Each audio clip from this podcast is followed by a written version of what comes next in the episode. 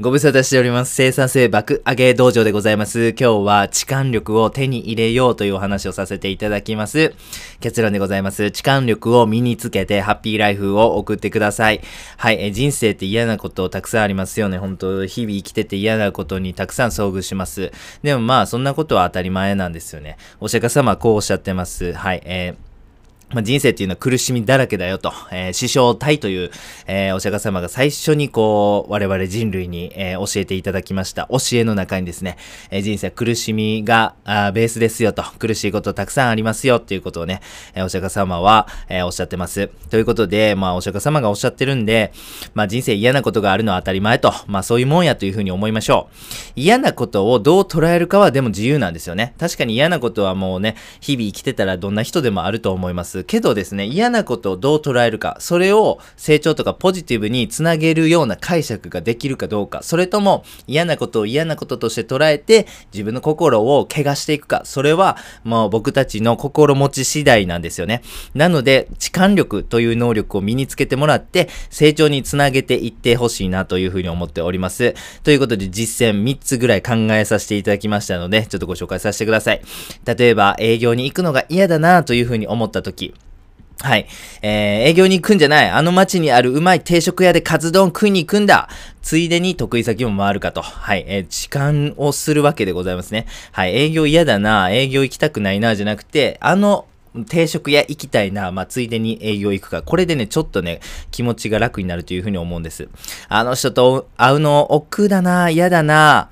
でも、あの、そう考えたら、まあ、ただただ億劫なだけなんでございますが、私が億劫と思っているのと同じように、相手も億劫に思ってるかもしれないな。なんかそう思うと自分のせいで相手をこう気分を害してしまって、なんか申し訳ないな。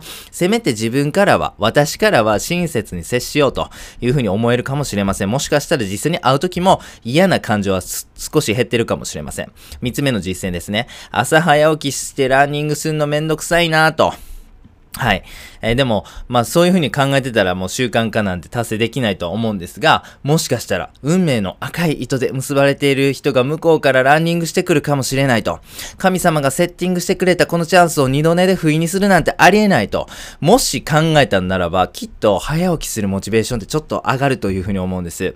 はい。えー、きっとね、あの、これらの実践で、あの、想像していただけたかなと思うんですけども、はい、考え方とか心持ちとかなんかその状況をちょっと置き換えて考えてみる。それだけできっと前向きになれるというふうに思うんです。人間って多分そういうふうなもんだというふうに思うんですよね。なのでぜひですね人生、えー、これ解釈次第でどうにでもね捉えられるというふうに思います。この苦しい世界もお釈迦様みたいな知恵者から見たらきっと極楽、楽園だというふうに思うんです。はい。僕たちはそこまで知恵がないですけども、楽しい痴漢をすることによってですね、えー、楽しくこの苦しみの人生を乗り切っていきましょう。ということでございました。では最後にやってみようのコーナーでございます。人生ってほんとね、苦しいことばっかりだというふうに思います。これ当たり前なんですよね。お釈迦様がおっしゃってますからもうこれ当たり前というふうに判断しましょう。現象としてはもうこれ変えられないことですよね。しかし僕たちの解釈は変えられますよね。だからから、えー、痴漢力、えー、この解釈力を身につけるということでございます。苦しい日常を楽しくする、自分が成長できるチャンスに変える、これが痴漢力というふうに、えー、定義させていただきます。嫌なこと、嫌いなこと、なんかもうすごいイライラすること、日常生活生きてますと、すごいたくさんそういうふうな出来事に遭遇してしまいます。嫌なことが少しでもね、起こったらポジティブに置き換える癖をね、つけていただければなぁなんていうふうに思っております。本日は以上でございます。ありがとうございました。